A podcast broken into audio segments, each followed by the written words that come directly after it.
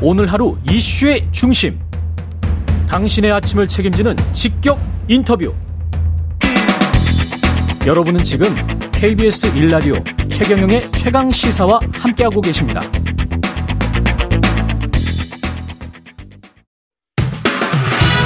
최경영의 최강 시사는 여러분과 함께합니다. 짧은 문자 50원, 긴 문자 100원이 드는 샵 9730. 어플 콩과 유튜브는 무료로 참여하실 수 있습니다. 네, 민주당이 발의한 이상민 행안부 장관 회의안과 관련해서 여야 원내대표가 본회의 개최 논의했는데 결국 열지는 못했고요. 민주당은 단독 본회의 개최를 요청하고 나섰습니다. 여당 입장 들어보겠습니다. 국민의힘 조은희 의원 나와주셨습니다. 안녕하세요. 안녕하세요. 좋은 예. 사람 조은입니다. 예. 좋은 사람 조은희. 예. 어제 본회의를 열지 못했는데 그 민주당 쪽은 1일과 2일 본회의 회의를 일찌감치 합의해 놓고 여당이 합의 파기했다 이렇게 지금 주장을 하고 있는데요. 뭐 합의한 적이 없습니다. 합의한 적이 없다. 네. 그리고 예. 어 오늘 같은 경우가 이제 예산안 처리 마지막 날인데요. 음. 어 저는 오늘도 어 국회는 열리지 않을 거로 전망하고 있습니다. 음. 왜냐하면은 이제 앞으로 일주일간 정기국회 끝나는 기간 동안 예. 저는 김진표 국회의장의 시간이다. 어, 어 김진표 의장이 어떻게 여야를 중재하느냐에 따라서 음. 앞으로 정쟁 국회가 될 건가, 정치가 복원되는 국회가 될 건가, 예. 어, 그런 어, 이정표가 될 것이다 이렇게 보고요. 예. 어, 당초 국정조사를 합의했을 때 어, 김진표 의장의 주제로 양당 원내대표가 어느 정도 음. 예산안 처리와 또 쟁점 법안 처리 그리고 국정조사를 패키지로 합의를 했거든요. 예. 그래서 그 부분이 합의 정신이 계속 어, 국, 김진표 의장 주제로 어, 논의가 될 걸로 보고 있습니다. 그러면 김진표 국회의장이 여야 합의를 하지 않으면 본회의 열기가 좀 그렇다라고 하면 어, 저는 그렇게 기대하고 있습니다. 예. 뭐 의장님이 지금 어떤 생각을 하고 계신지 모르겠지만 뭐 그렇게 기대한다. 김진표 의장이 예. 민주당의 자판기 의장은 아니잖아요. 예. 그러면은 결과적으로 이제 그 기대대로 되면 이상민 장관의 해임안은 상정이 안 되는 거네요. 본회의에. 음. 12월 2일 오늘이 마지막 오늘은 안 되는 거죠. 오늘은 안 되고. 네. 그런데 음. 보통 해임안은요. 그 본회의에 보고되고 난 후에 3일 내로 처리하게 돼 있거든요. 그렇죠. 그런데 아직 본회의 보고가 안 된 거죠. 아. 그러니까 아직 살아 있는 셈이죠. 아직은 살아 있지만. 네. 국정조사는 어떻게 됩니까? 이게 연계가 되는 겁니까? 회의만과? 당연히 연계가 되죠. 여당은 지금 확실히 연계가 되는 입장입니다. 네. 왜냐하면은 네. 이제 민주당이 지금 저는 그 술을 잘못 넣고 있다. 좀 음. 무리수를 두고 있다. 이렇게 판단하고 있는 입장인데요. 네. 왜냐하면은 이상민 장관 회의만을 하려면 국정조사 얘기 나오기 전에 했어야 됩니다. 음. 근데 국정조사 합의 안에 보면은 예. 이상민 장관을 불러서 그 진상 규명과 책임 또 앞으로 재발 방지 대책을 하는 거가 그게 나와 있거든요. 예. 그런데 그 합의를 해놓고 바로 그 다음날 이상민 장관 파면해라고 하는 거는 어떻게 보면은 우리 당 입장에서는 뒤통수 때리는 거 아닌가. 어. 이렇게 어, 좀 신뢰감을 상실한다. 어. 이런 생각을 가질 수 있죠, 충분히. 근데 이제 국민의힘에서는 그렇게 생각할 수 있을 것 같은데, 네. 만약에, 어, 해임한 발의를 그래서 본회의에서 상정해서 올리고 처리를 하고 어, 이렇게 되면 여당에서 그리고 이거를 대통령이 또 거부권을 행사하고 이렇게 되고 또 국정조사까지 연계해서 보이콧을 하게 되면 이게 어떤 여론에 대한 부담이 상당히 클 것 같거든요. 아, 지금 굉장히 복잡하게 말씀하시는데요. 예. 지금 너무 복잡합니까? 2014년 예. 국회 선진화법이 합의된 통과된 이래로 예. 어, 예산안이 음.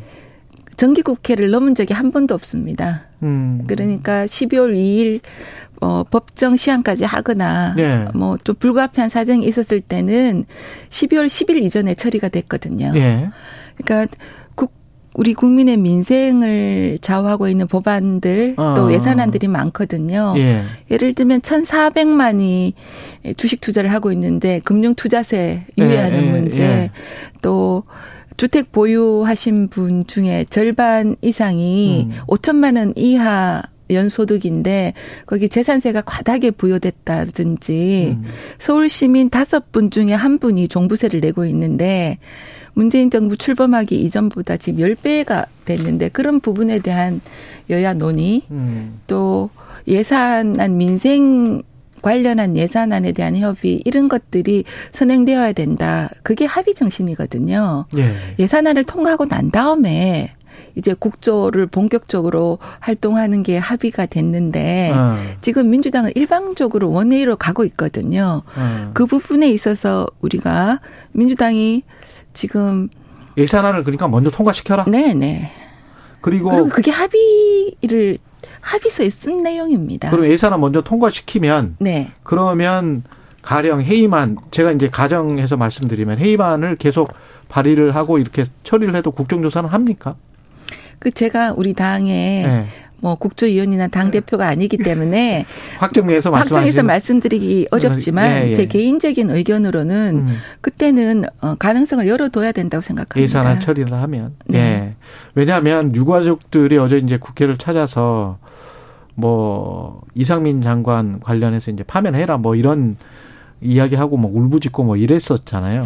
저는 유가족 예. 입장에서 예. 우리 당이 예. 또 정부가 음. 또 여야가 생각해야 된다는 거에 대해서는 100번 공감합니다. 예. 그런데 어제 유가족을 뵙는 문제도 일방적으로 하시는 거여서 좀 소남을 갖고 있고요. 합의가 안 됐습니다. 아. 어, 그리고 또 유가족이 정말 눈물 흘리고 계시는데 네. 후원금 문자 잘 받았다고 후원금 잘 받았다고 문자를 주고받는 그런 모습을 보면서 조금 안타까움도 느꼈습니다. 누가요? 유가족이? 아니요. 그러면요. 민주당 특위위원님이. 아, 민주당 특위위원님이. 예. 예. 일방적이었다는 거는 유가족한테 하시는 말씀은 아니고 민주당이 일방적 아, 민주당이 일방적으로 했다는 예. 거죠. 그런 예. 것도 여야가 합의를 해서 유가족을 같이 뵙고 예. 유가족이 진심으로 원하는 게 뭔지 해서 거기에 대해서 어 어, 같이 공감하는 시간이었으면 얼마나 더 좋았을까. 음. 이런 안타까움을 갖고 있습니다. 그 앞에는 쭉 이제 정치적인 그 스탠스에서 말씀을 해 주셨는데 이삼인 장관 해임 안과 관련해서는 개인적으로는 국회의원으로는 어, 어떤 생각을 갖고 계세요? 이 어, 제가 아까도 말씀드렸다시피 예. 해임 건의안을 하려면 예. 국조 합의 이전에 하셔 해 민주당이 해야 된다는 말씀을 드리고요. 예. 제가 상임위가 행안입니다. 그렇죠. 예, 행안위에서 어, 이상민 장관이 예. 사실상 백지 수표, 사표를 낸 상황이다. 그리고 이미 사실상 백지 사표를 냈다? 낸 상황이다. 네. 사실상 그런 상황이다. 네. 그리고 정무직은 항상 사표를 주머니에 넣고 다니는 상황이다. 이렇게 말씀을 하셨거든요. 아. 그래서 책임에는 정치적 책임이 있고 법률적 예. 책임이 있습니다. 예, 예. 국조를 하겠다는 것은 법률적 책임을 먼저 묻겠다는 거잖아요. 그렇죠. 예. 정치적 책임을 묻고 아니 법률적 책임을 묻고 아. 그다음에 책임이 있는지 가리고 도의적이나 정치적 책임은 없는지 이상민 장관한테 국조 기간 동안 맡겨두는 게 어떨까 저는 그런 생각을 하는데 네. 지금 법률적 책임을 묻겠다면서 국조를 시작해 합의를 하고 음. 지금 정치적 책임을 묻겠다고 먼저 나오는 것은 선우가 바뀌었다는 생각을 하고 있습니다. 그렇군요. 예. 이 국민 일반 여론은 어떻게 생각하실지 모를 것 같은데 그 어제 행안위에서 이제 민주당 의원들이 이상민 장관을 상대로 질문을 하자 질문해야 할 게 꼭 있다 이렇게 이야기를 했다가 이채기 위원장이 어 행안위 위원장이죠 사내를 이제 선포를 했습니다. 이것도 이제 이상민 장관 지키기가 아니냐 이런 이제 비판이 있는데요. 어제 행안위에서 예. 그런 모습 보여드려서 정말 죄송합니다. 국민들께요. 예. 그런데 어제 이제 법안 처리 문제였거든요. 예. 법안 처리를 다 하고 어, 민주당 간사께서 의사 진행 발언을 하신다고 그랬는데 예. 의사 진행 발언은 보통 정부를 상대로 하는 게 아니고 위원장을 상대로 의사 진행을 음. 이렇게 해 주십시오인데 음. 의사 진행 발언을 신청하시고 정부를 상대로 얘기를 하면서 지금 소란이 일어난 것 같습니다. 이상민 장관이 그때 있었었죠. 네. 예. 퇴장하기 직전이었죠. 예, 예. 그리고 이제 박기영 구청장이 저 지금 뭐 그 일선에서 가장 큰 책임을 져야 되는 구청장을 오래 하셨기 때문에 제가 어, 서초구청장 8년을 했죠. 8년 하셨죠. 네. 어떻게 보세요? 이 사안에 관해서는 그때 저는. 이태원 참사를 네. 보면서 어 용산구청이나 네. 용산경찰서 조금 더 가면 112 서울청 상황실 세 곳 중 한 곳이라도 제대로 어 역할을 했다면 참사는 일어나지 않았다 생각합니다. 음.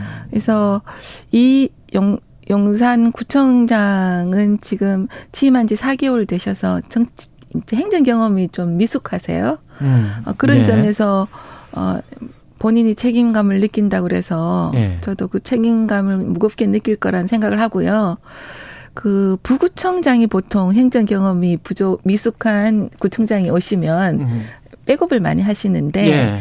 용산구청에서 30년 근무한 부구청장께서 현장에 한 번도 안 가보셨다. 그래서 그 부분도 네. 상당히 아쉽다. 사전 준비에 아쉬움이 네. 많다 생각합니다. 그리고 상임위에 지금 저 여가위에도 소속되시거든요. 행안위뿐만 네, 상임위 세 개입니다. 여가 폐지와 네. 관련해서 지금 시민들이 문자 보내기 운동을 하고 있다고 하는데 혹시 받으셨습니까? 거의 업무가 마비될 정도로 많이 받고 있는데요. 어떤 입장이세요? 뭐 일일이 다 읽어보는데 네. 저는 작년부터 네. 여성가족부가 현재 기, 역, 여성가족부로서는 제대로 기능을 못한다. 음. 그리고 지금 뭐 여성가족부 고위 공무원들이 선거법 위반으로 지금 조사도 받고 압색도 받고 예. 또 박원순 오고돈 두분 사건 때 피해 호소인이라는 단어가 나오는데도 음. 정확한 입장을 표명하지 않고 뭐 그런 점이 있기는 하지만 이제 인구 문제, 예. 아동, 청소년, 노인 그 여성 문제까지 해서 생애 전반에 걸쳐서 어 이런 문제를 여성가족부가 음. 계속 어, 그 기능이 굉장히 확장돼야 된다 이런 생각을 갖고 있고요. 아 오히려 확장돼야 된다. 그런 점에서 네. 지금 보건복지부에 보건 기능 있죠. 예. 보건 기능과 식약청, 질병관리청을 따로 떼서 다른 부서를 하나 만들고 아. 어 보건복지부에 복지 기능이 있거든요. 예. 거기에 어, 노인복지 여러 가지 복지 그렇죠, 기능이 그렇죠. 있습니다. 그 기능을 합해서 이제 저는 미래가족부로 했으면 좋겠다 미래가족부로. 이런 의견을 작년부터 냈는데 그렇군요. 어 이름이야 제가 고집하지 않겠지만 뭐 성평등 가족부든 미래가족부든 뭐, 뭐 하여튼 성평등 가족부는 좀 논란이 있습니다. 그런데 네.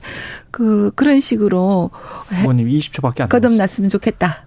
이런 생각을 갖고 있고요. 네. 이번 여야 간 3 플러스 3에서 논의할 때도 네.